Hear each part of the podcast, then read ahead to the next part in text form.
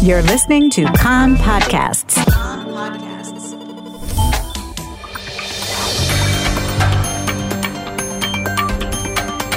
You are listening to the English language news of Kan, the Israeli Public Broadcasting Corporation. Good afternoon. It's 2 p.m. in Israel, Monday, August the 29th, 2022. This is Nomi Segal with the top news at this hour. Iran's President Ibrahim Raisi says there is no point in discussing a renewal of the nuclear agreement with world powers if the UN nuclear watchdog does not close its probes into unexplained uranium traces found at undeclared sites in Iran. In a news conference marking one year in office, Raisi also threatened Israel. He said if Israel tries to act on its threats to destroy his country's nuclear program, it will see if anything remains of the Zionist regime.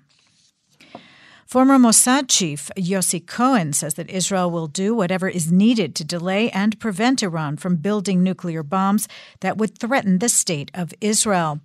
Cohen said that when he headed the organization, the Mossad carried out many operations against Iran's nuclear program, including in the heart of the country. He said that the Iranian regime is lying to the entire world, and Israel proved this when it brought thousands of documents from the Iranian nuclear archives.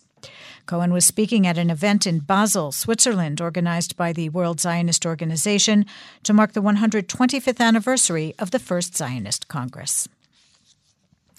Israeli security forces this morning arrested several wanted Palestinians in Kabatya near Jenin.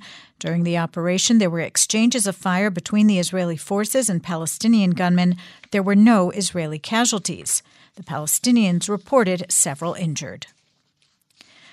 In Samaria overnight, shots were fired at an IDF post near Silawad, north of Ramallah, and at IDF soldiers near a post in the Nablus area. There were no Israeli injuries. The Israeli forces returned fire and launched searches.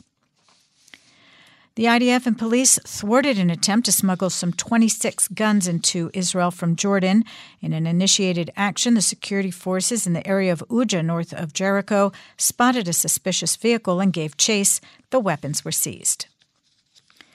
Turning to the crisis in the educational system, the Manufacturers Association has petitioned the National Labor Court to bar teachers from striking the start of the school year on Thursday.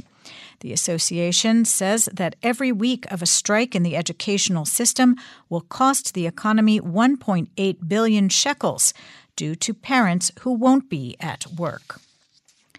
And at the Finance Ministry in Jerusalem, talks have resumed between heads of the teachers' union and Treasury officials in a bid to negotiate a new wage agreement and avert the threatened teachers' strike. A Kan reporter says that in addition to disagreement over the wage agreement, there are also gaps between the sides regarding the vacation schedule, the dismissal processes, and salary boosts for veteran teachers. Meanwhile, the head of the Union of Local Authorities, Chaim Bibas, said that if there is a strike that continues into next week, from Monday, the municipalities will operate the after school programs and community centers to provide a solution for parents.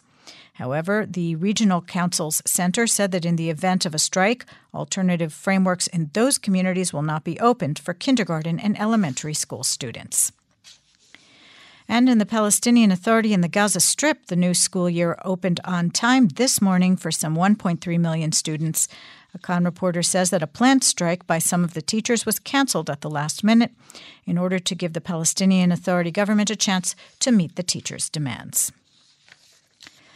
The health ministry is reportedly considering canceling mandatory quarantine for people who test positive for coronavirus. A Kan reporter says senior health ministry officials are expected to discuss the matter in the coming two weeks in the framework of discussions on preparations for winter and illnesses it brings. Those opposed to such a move say that another wave of coronavirus infection is expected in the winter and it is not known what variant will drive it.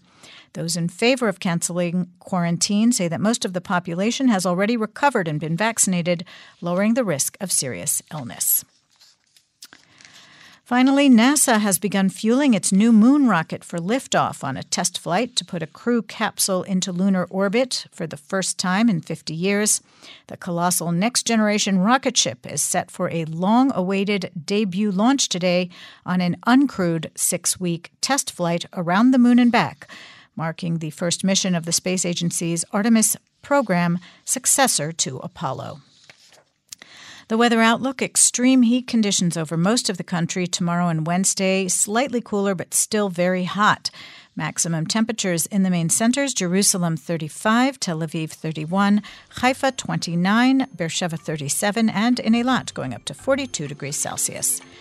That's the news from Kan Reka, the Israeli Public Broadcasting Corporation. Join us at 8 p.m. Israel time for our one hour news program. You can tune in at 101.3 FM, the Kan website, Spotify, and the Kan English Facebook page.